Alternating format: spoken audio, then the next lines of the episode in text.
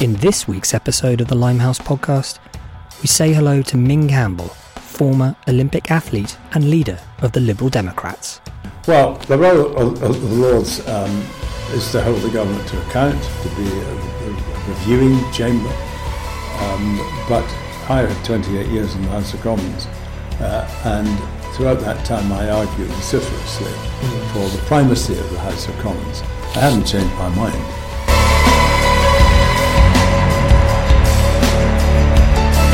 So, wherever you are, enjoy this week's episode of the Limehouse podcast, your Liberal Speakeasy. And if you feel like telling your part of the world about us, then please do so via iTunes, Facebook, or down the pub. Many thanks and enjoy the show.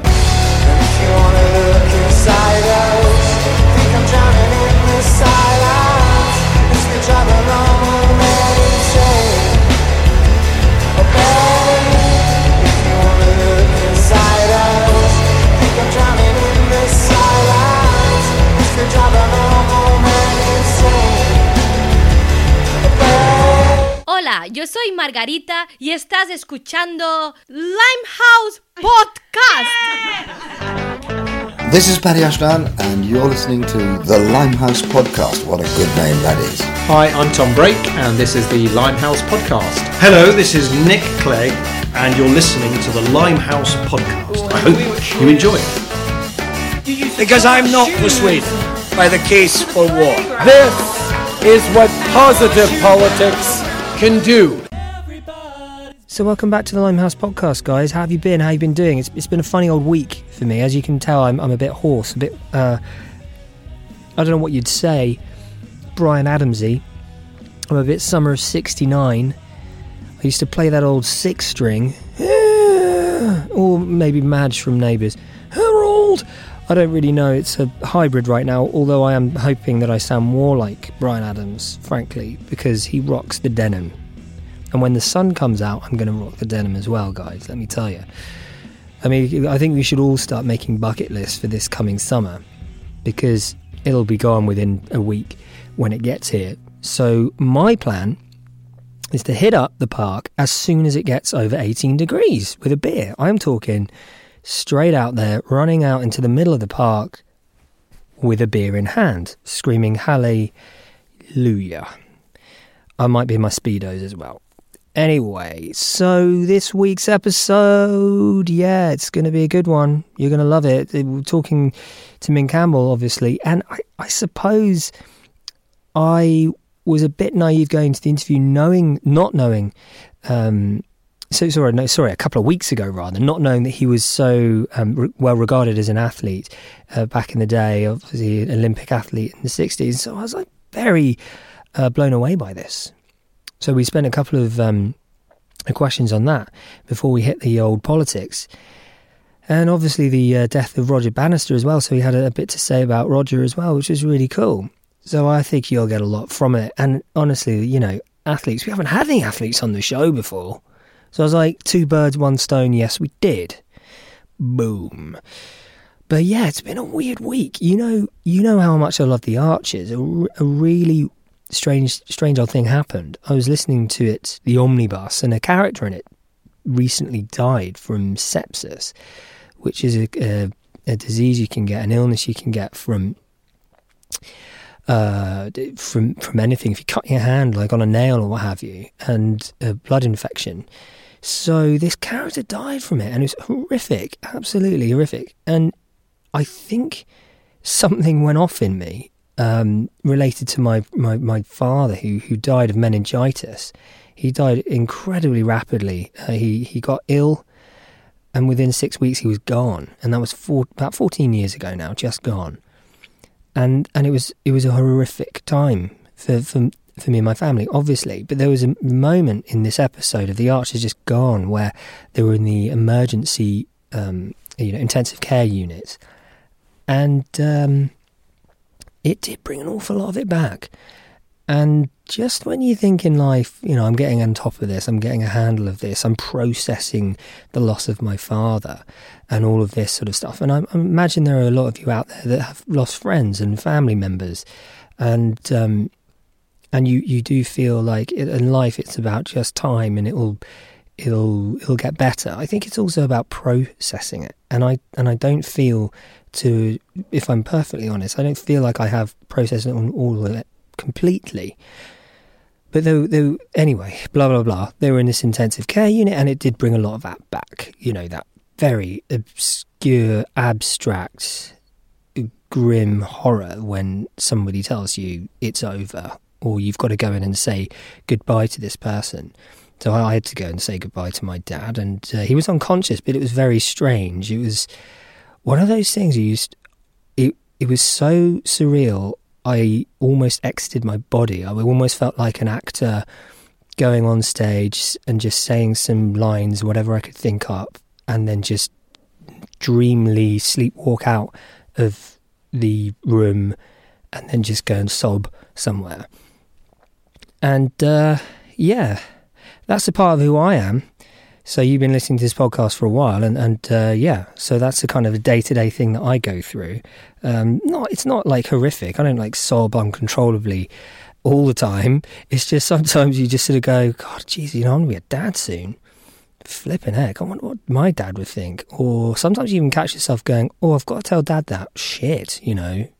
God, that's 14 years ago, and that stuff's still going on. I wonder how many of you out there, like you know, have have that where you've lost someone recently. I I know that there are f- friends of mine that have lost um, brothers or sisters. Um, it's it's absolutely mind mind blowing. You know what you what you go through, how you process this stuff, how you lead a normal life, how you don't allow this stuff to turn you into something that you're you you you're, you're not. And also, reaching out and talking to people about it and not feeling like you're a burden. You know, that is a huge part of it. So I just feel that if you are going through any of that stuff, it's it's, it's good to talk. So that's why I'm doing it with you guys. Uh, very selfishly of me because obviously you you've got no call to response. So there you go. Here's my grief. How's yours? Um, anyway, look. Uh, yeah. So on that note, I don't know. Maybe we could open up a dialogue there. You could always email us. You know, email email me away or find me on Twitter. You know, the Limehouse Podcast at gmail.com or it's at Limehouse Pod. But yeah, look, enjoy this show. I, th- I think you will get a lot from it. And next week we've definitely got Gina Miller. Okay, I'm not ill. There's no snow. Well, I might, I might be still ill. Who knows? But yeah, there's there's no snow, so the interview is going to go ahead and hopefully we're going to be talking to um, um, another another political party as well. So there's loads coming up for you guys. But yeah, enjoy enjoy this show, and I will see you on the other side. Look after yourself, and I want to be Bryan Adams, not Madge.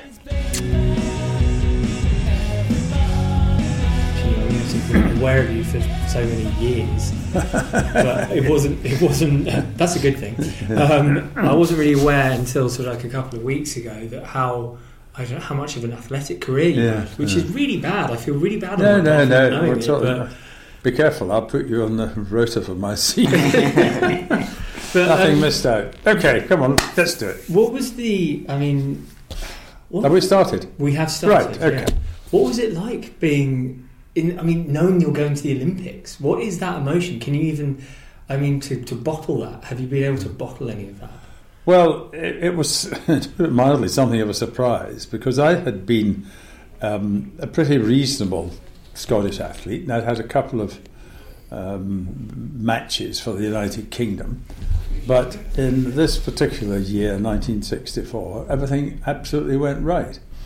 And it's a funny old story, but part of the reason I got to the Olympic Games was I ran in the Women's Athletics Championships at the All White City. And the reason for that is, you daren't say it now, but in those days, uh, television wasn't satisfied with simply women's events.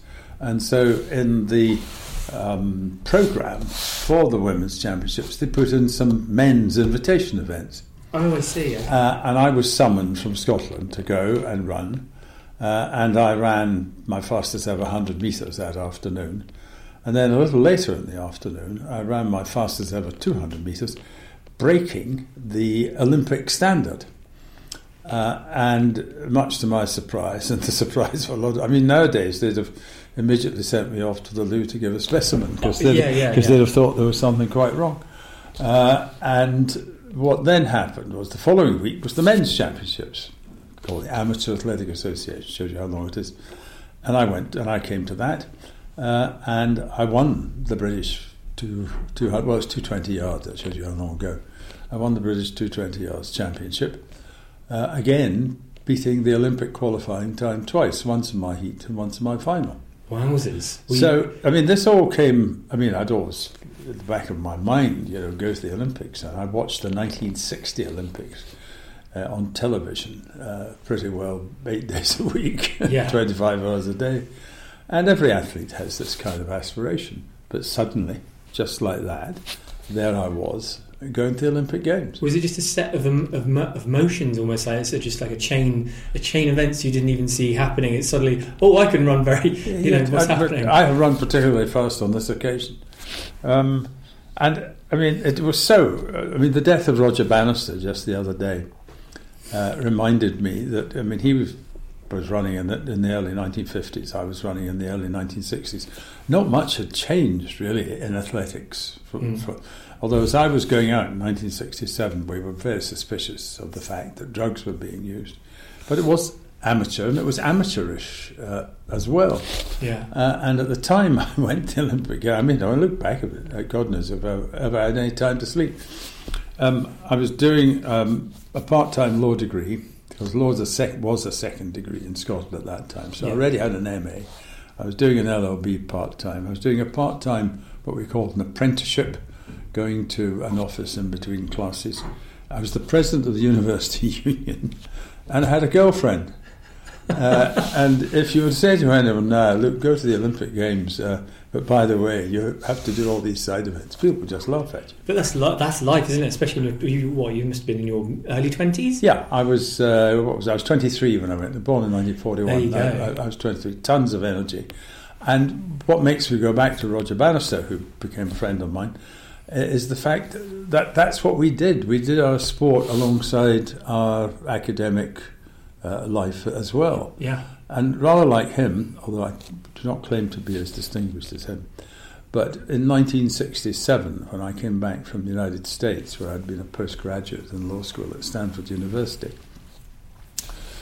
uh, and in the course of which I had broken the British 100 metres record twice in a week, uh, I came back to wet, dreary autumn Scotland with no indoor facilities Yeah. uh, where the cinder tracks, because it was as long ago as that, were either frozen or sodden.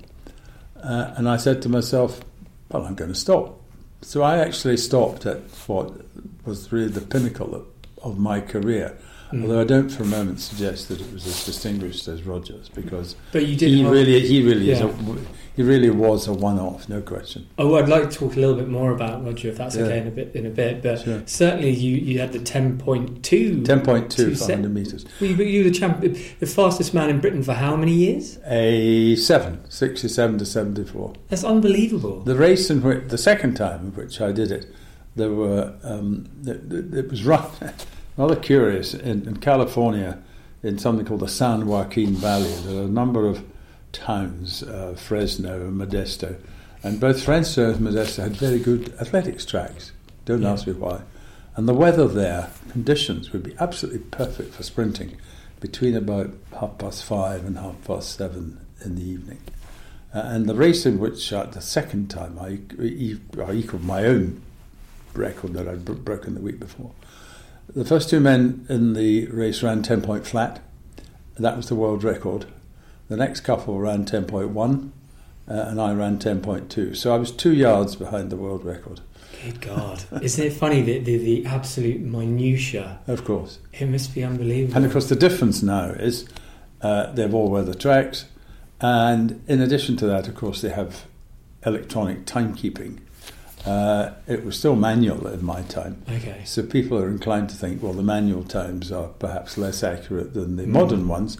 But my counter to that always is, well, we didn't run on all-weather tracks or have all-weather tracks to train on. We had to train on wet cinders quite often. Yeah, I, I mean, I, I just, I, you, know, I watch the Chariots of Fire, Chariots Yeah. of Fire, and, what have you, and I always just think because I, I was thinking about this the other day. What, the, the only bit of running I ever did in my life, and I got anything, was a 200 meters sprint, Uh-huh. um, or maybe 400. I can't remember. Well, you don't sprint. Well, 400 you would. Well, you would because the 400 yeah. uh, is, shall we say, rather more intense than Yeah. 200. But I remember I was at school. I was like 13 years old. I got halfway round the track, and something hit, and I was right at the back, and just something in me was just like, William, what are you doing? Just run, just absolutely run. So I just came from last all the way to second, but didn't qualify for the next round because you had to finish first. Right. But I remember being in that moment Yeah. of just complete like numb ecstasy. yeah, sure. Do you? Yeah, Bannister. You get that? Ba- Bannister's book is well worth reading um, because he talks not just about the physical challenge, but about the mental challenge. Yeah. And there's a, I mean, I don't know, necessarily think it's language he would have used today, but he said, in the last 200 yards, my mind was ahead of my body. Yeah. Uh, and certainly once or twice in my life, bracing life, um, I felt that I was um, not in nirvana. I mean, that's too too extravagant. I know what you mean, though. But uh, yeah. in, yeah. in a situation of which I could do pretty well anything I liked. Was it you almost felt like within yourself? That Oh, you- indeed, right, yeah. boom. Yeah, I mean the great the great thing in sprinting, and I was actually not very good at it, is to stay relaxed. okay. If you look at the great sprinters, you'll find the jaw the jaw wobbles because yeah. they keep so relaxed. I'm afraid uh, if you look at old film of me, um, uh, I'm not exactly the most elegant sprinter, uh, and I was inclined to get a bit tight. And of course, the tighter you are, the more effort you put in, the less successful you are.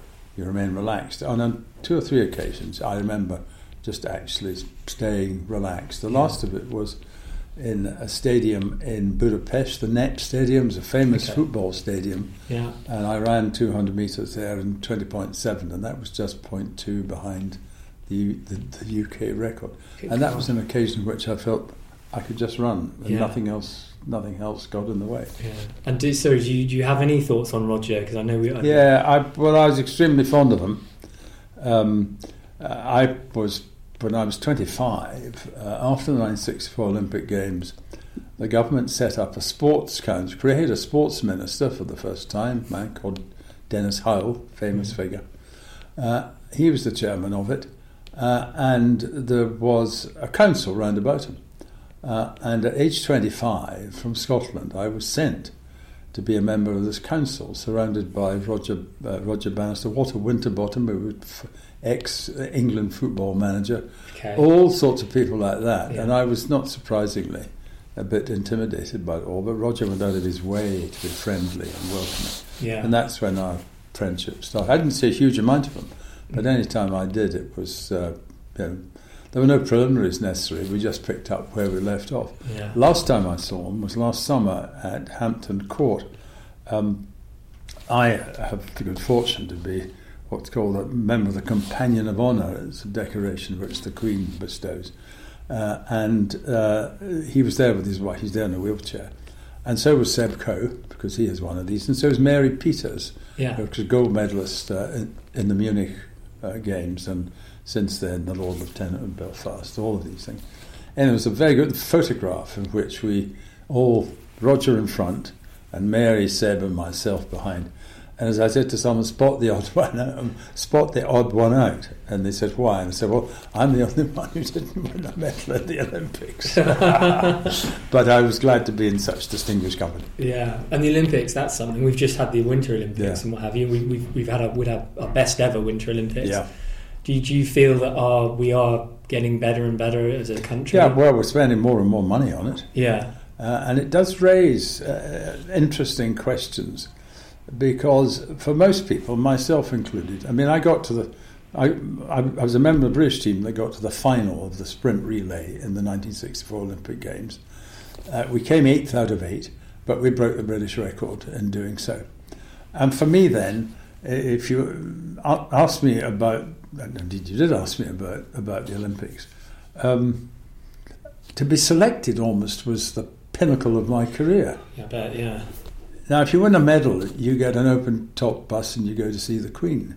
But you're selected and come fifth in the final, or just miss out on the final. Local newspaper may say what a good person you are, Yeah. but th- there's no real recognition. Uh, and I think that uh, UK sport is seized of this now. Uh, and although the primary purpose is to invest in sport at all um, in all Olympic disciplines in order to win medals. I mean, that's exactly what this is all about. Want to be Yeah. quite upfront and honest about it. Yeah. I think there is an understanding now that one's got to look a little broader, a little wider. And of course, it's pretty brutal because, uh, as you probably know or may have seen, um, uh, if you don't have medal capability or potential, then you get your money taken away. Yes. And there have been brutal. some pretty staggering. I think basketball's the latest. Yeah. Uh, Oh, and yeah, it's heartbreaking. yeah, and I mean, some of these sports have enormous community advantage. Uh, they give people self-respect. Uh, they often keep them off smoking or drinking or drugs or whatever. Yeah. Uh, and uh, it's basketball's particularly prominent in some of the less uh, or more disadvantaged areas in the United Kingdom. So I think we have to. These these should not. This is not a binary choice. These two should be able to march side by side. Yeah, no, and also, yeah, it's, com- it's absolutely, absolutely right. Community. I mean, I think of my nephew up in Scotland, Whereabouts? uh, uh, Dunfermline. Oh, uh, right. Uh, well, a tiny little village near Dunfermline Name of? of um, Cairneyhill. Oh right, no, exactly. I, I Oh. drove I drove past it the other day Oh, you because did? I was a member of Parliament for North East Fife, Oh, well, yeah, the top half of Fife. So I knew all the rest of Fife. Yeah, yeah, it's, it's a sweet little village. I, I, I miss Scotland tremendously. But I mean, my, my, my nephew's a, an absolute sports fanatic, Right. and he I don't know what he'd do without it. Yeah. But um, so you had Can I just say what time is it? Because I've got to show my face downstairs. It's 22. Twenty-two. Okay. how long? How long have we got? About fifteen minutes. That's perfect. Yeah, yeah. Is, is that all right? Well, and I'll try and give you shorter answers. Okay, that's all right. When when did when did politics come into your life then? Well, I was doing it at, at, at university. I was part of a generation uh, at Glasgow University uh, where politics was the in thing for students to be engaged in, and debating in particular. Glasgow University a long tradition of winning the Observer Mace. That's the inter-varsity debating competition. And I was a contemporary of Donald Dewars, who became Scotland's first minister. Mm-hmm. He was the first first minister, and of John Smith, who was a leader leader of the Labour Party, and also Alexander Irvine, Derry Irvine, in whose former residence we're, just, we're talking, uh, who, who became the Lord Chancellor. Now they were all Labour, and I was uh, avowedly Liberal. That was my my parents were Labour, and so that was my first act of teenage rebellion to join the Yeah. Liberal Party. Yeah. Doesn't sound like very much now, but it was great. It did cause the old raised eyebrow, shall we say, from my parents. Um, and debating was the thing. And so I had been president of the University Liberal Club before I was president of Union. Um, and so my go- and and the debating was done on a on sort of political basis because there were six different political clubs, six debates a year, and uh, every one of them, one of the clubs, took the uh, responsibility of being the government and bringing forward measures. And so it was like a mini House of Commons, and a bit pretentious in, in truth. But it Yeah. certainly uh, trained you into how to deal with interventions Yeah, no, and, and things of that kind. Um, so I was involved in, in that. Uh, and then I went away to, um, I went to Stanford for a year as a postgraduate in the law school. Um, and uh, sport was the big thing while I was there.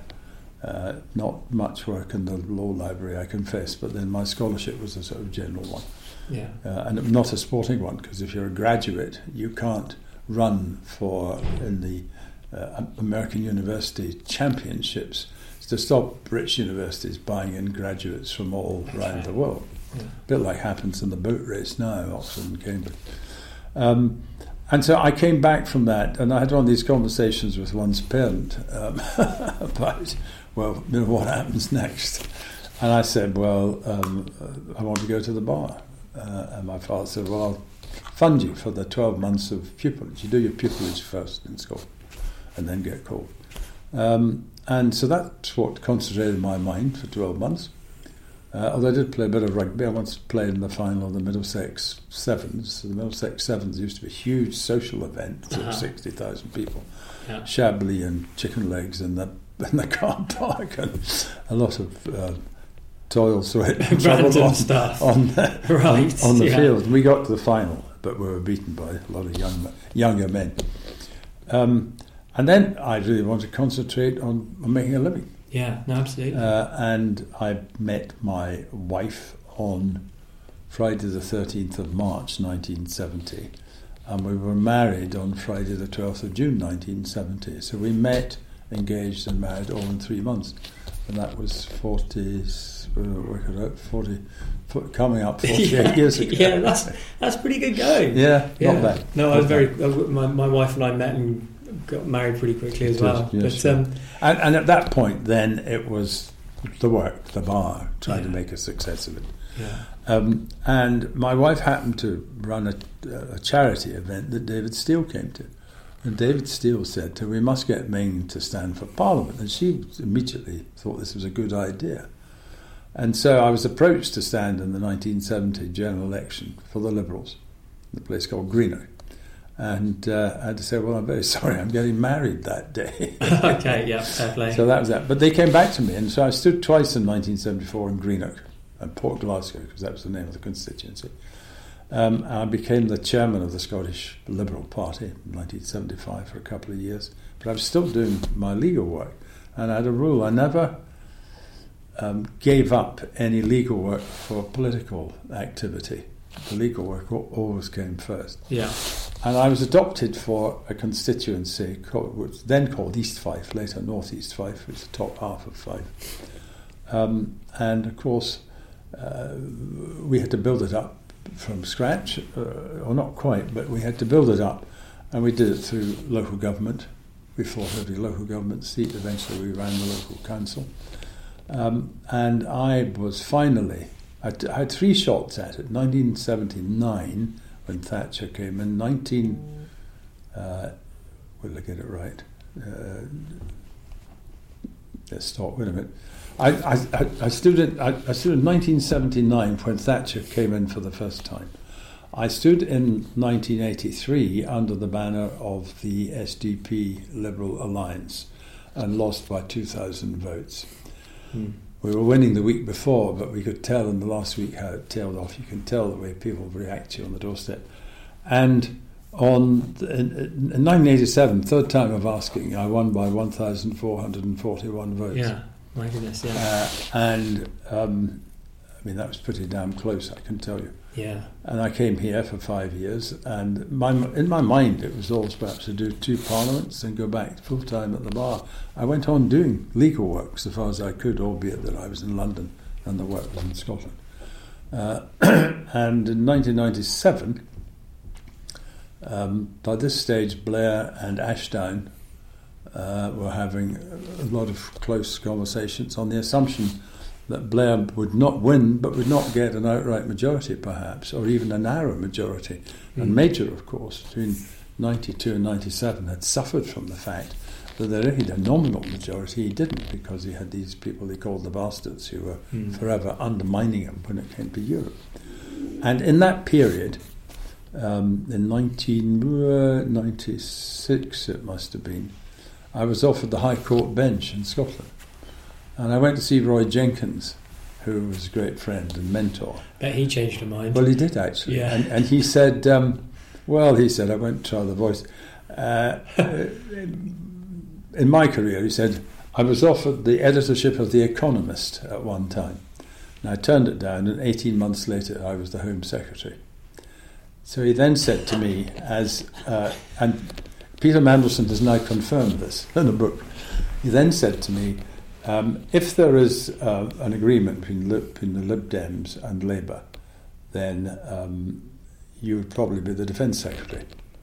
The Lib Dems would have two places, uh, one for you and one for Alan Beath, Mm. who would probably be the um, Chief Secretary of the Treasury. We'd have two places in the Cabinet, and one of them would be for you. So uh, we went into the 1970 1997 election rubbing our hands uh, in the desperate hope that Blair would not have an overall majority. Well, he got a majority of 160. yeah, yeah, So, uh, I mean, that was that was game, set, and match. yeah. And I then had a period of some doubt as to whether I wanted to go on. And of course, I already turned down the High Court bench, so that rather was a black mark Yeah. against me. How, how just inter, interrupt quickly because it's. Uh, well, I know we're quite tight on time.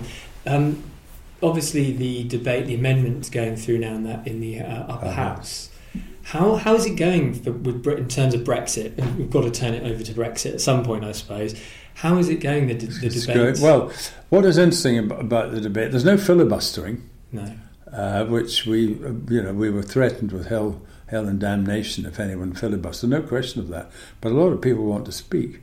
Mm. And actually, the original timetable is proving very, very difficult to adhere to. Uh, and there are some, uh, I mean, some really good speeches, uh, and some of it is intricate. I mean, some of the legal stuff yeah. uh, is very, very intricate indeed, so much so that I've taken refuge in foreign affairs and defence. yeah. Uh, well, there are very, some very bright people around uh, Mm.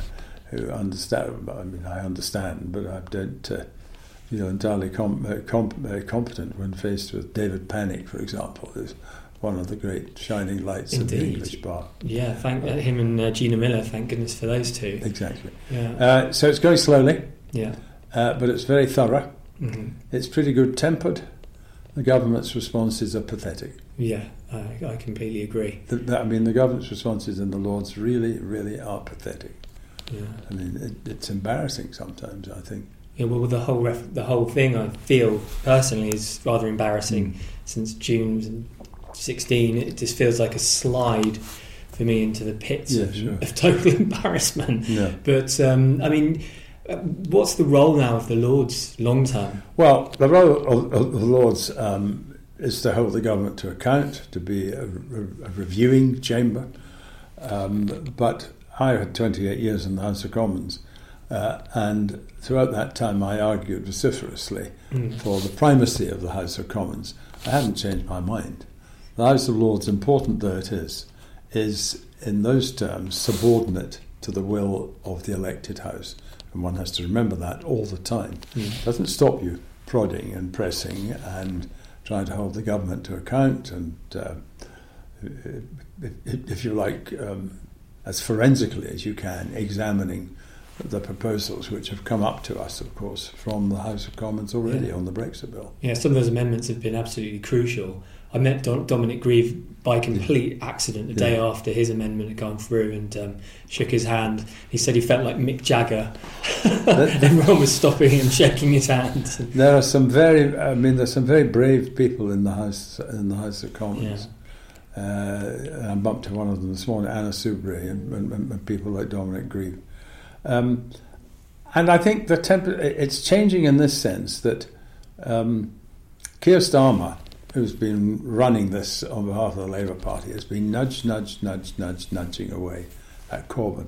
He's finally got Corbyn to start talking about customs union. Mm.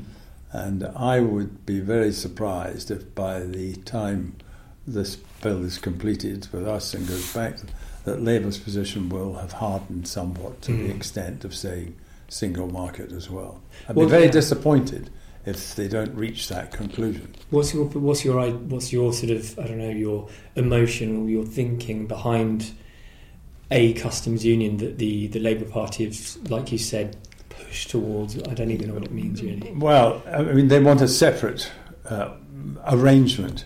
And of course, this is right back to what Barnier and Juncker and Tusk say. You can't have part of it. You can't have your, well, much overused metaphor. You can't have your cake and eat it. If you want to be in, you've got to be in properly. Yeah, Uh, and uh, I always test the. I mean, people when I say, "Oh, the European Union is behaving disgracefully," uh, people should ask themselves this: Supposing Germany had said, "We are leaving the European Union," what attitude would the British government be taking towards that? We would not be rolling over. We'd be saying there are obstacles which stand in the way. If you want to go, you can go, but you can't go and continue to enjoy the benefits. If you, you know, if you want again, much overused metaphor, if if, if you want the advantages of the club, then you've got to pay the subscription. Mm, yeah, no, completely. And um, how do you feel that the Liberal Democrats? I know that they're so they're you know very low in the polls at the moment, eight percent any given time, or perhaps lower. Where do you think their fight back is? Well, um, I get um, I'm I'm told off when I say this uh, by senior Liberal Democrats, uh, but I have said it publicly. My view is that it was going to take from 2015, it would take us 10 years to get back two parliaments. Uh, Vince Cable's doing extremely well. We've got limited resources, as you know, both in terms of numbers and in terms of uh, financial backing and all of that. But Cable's doing extremely well. He's touring the country. I mean, he doesn't have any weekends off now. He tours the country. He goes from one end of the country to the other. Yeah. And his uh, accounts, or his account of when he comes back, is it's astonishing how much enthusiasm there is, particularly among young people. Yeah. And that's something we've got to to build on. Yeah, I mean, Um, it's just since the 2015 uh, election, it was just must have been heartbreaking for you to see Paddy on Question Time and to see that the the, Oh, the geez. collapse of the party like that. Also, it was hard for me, but I mean, Well, I, I, I was I was on television too, and I.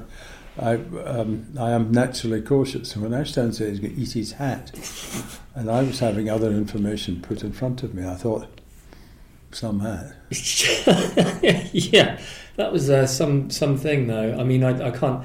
I did talk to him about it, and I did ask him whether or not you know how, what was going through his head at the time. I mean, to see the party Well, I- fall I- apart in front of him. Like Yeah, well, um, I mean, there had some signs had been there. Mm. I mean, we never really recovered from the question of the fees, Mm.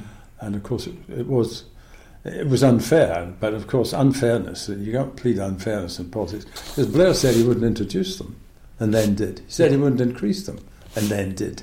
But no one thought about that. Uh, and um, now, I mean, Theresa May's looking at them again, but I don't think they're going to be abolished altogether. Mm. And we never really recovered from that. And I, for the first time in my life, I voted against my own party because I'm the, I was and still am the Chancellor of St Andrews University. And in 2010, I stood on the steps of the Students' Union at St Andrews, surrounded by students uh, uh, who were either voting for me or working for me, uh, and signed this pledge. And so when it came to the question of w- would I support what, what had become the government position, I said no. Mm. I did it with a heavy heart because I, I wasn't helping uh, the party in, Mm. in the short term, perhaps not in, in the long term either. But I took the view my, my personal circumstances as chancellor, my responsibilities were such Yeah, no, that absolutely. I had two choices. I mean, I either had to vote f- for the government. Uh, uh, well, it's one choice really. If I voted for the government, I would have to resign as, as chancellor, and I wasn't inclined to do that. No, no. I've got to go. What time is it? Five two. Five two. Oh, all right. Okay. Have, have, have you got enough? Um, well, yeah, I mean, I just wanted to ask you what, that, what, the, what was the highlight of leading the party, really? A well, the highlight for me politically was Iraq. Mm. um, because uh, this is slightly self-serving, but um, Charles Kennedy got married and went away to Bali for four weeks. I was the foreign affairs spokesman, and I was left behind, and that was the start when uh, what we began to hear. Forgive yet another overblown metaphor, but the beating of the war drums in Washington. Yeah. Uh, and I was left on my own. And I essentially uh, um, ran with the policy that we couldn't possibly be part of it because it wasn't legal and the inspectors were still getting on with their job and, and, and all the rest of it. Uh, and then we, we came back, we had a party conference um, in which the party was resoundingly against, and that was a big moment.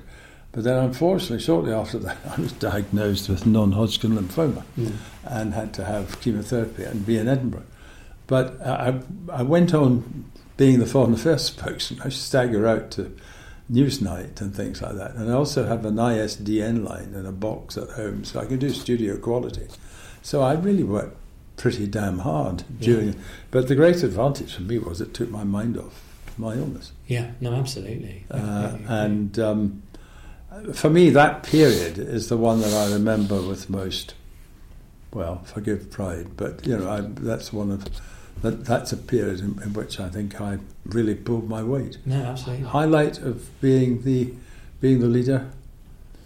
Uh, well, it, it was difficult because right from the very start, it was age, age, age, age. You know, too old.